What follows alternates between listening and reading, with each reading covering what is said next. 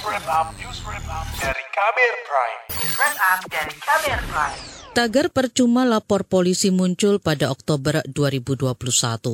Masyarakat ramai mencuit dan mengetikkan tagar itu menyusul berita viral kasus pemerkosaan terhadap 3 anak yang diduga dilakukan ayah kandungnya di Luwu Timur, Sulawesi Selatan.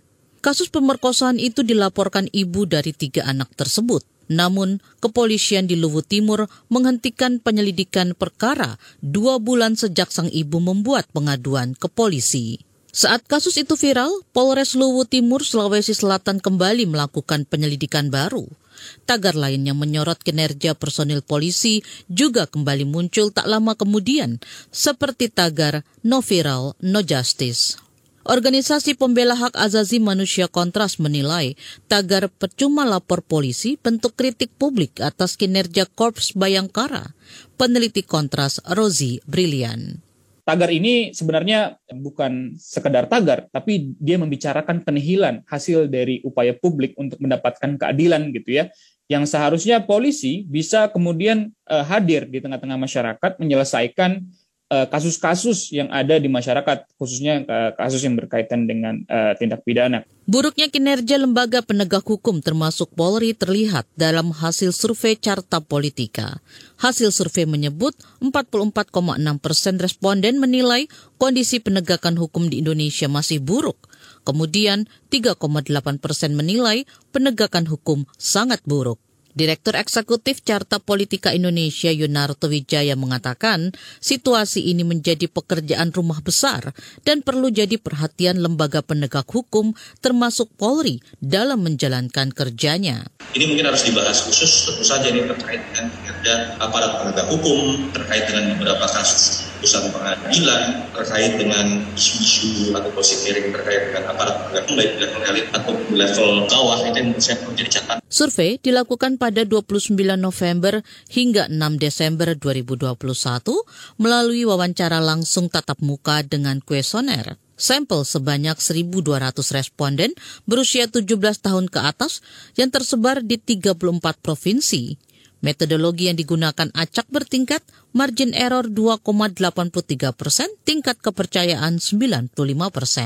Kalangan parlemen turut merespon protes yang dilakukan masyarakat terhadap kinerja kepolisian. Wakil Ketua Komisi Bidang Hukum DPR, Ahmad Syahroni meminta Polri menyikapi serius fenomena tagar yang ditujukan kepada kinerja lembaga kepolisian. Dia mengakui kinerja Polri hingga kini masih belum baik dan mendorong Kapolri Listyo Sigit segera memperbaikinya.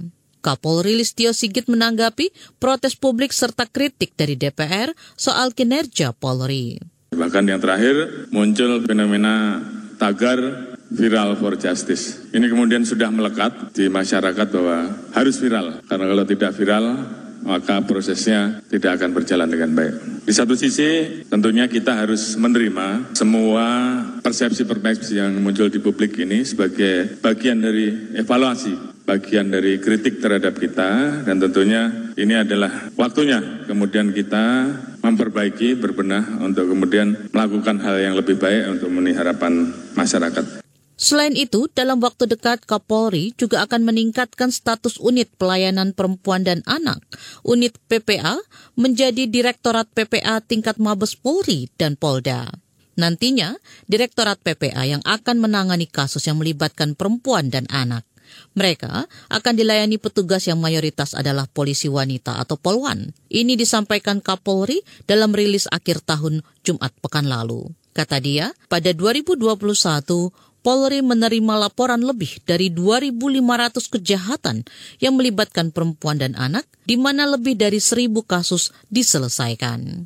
Ditangani khususnya mayoritas wanita, juga korban yang mereka laporkan juga merasa nyaman, dan kemudian juga ada pendampingan psikologi yang juga tentunya harus diawali juga oleh polisi-polisi wanita sehingga betul-betul bisa memberikan pelindungan.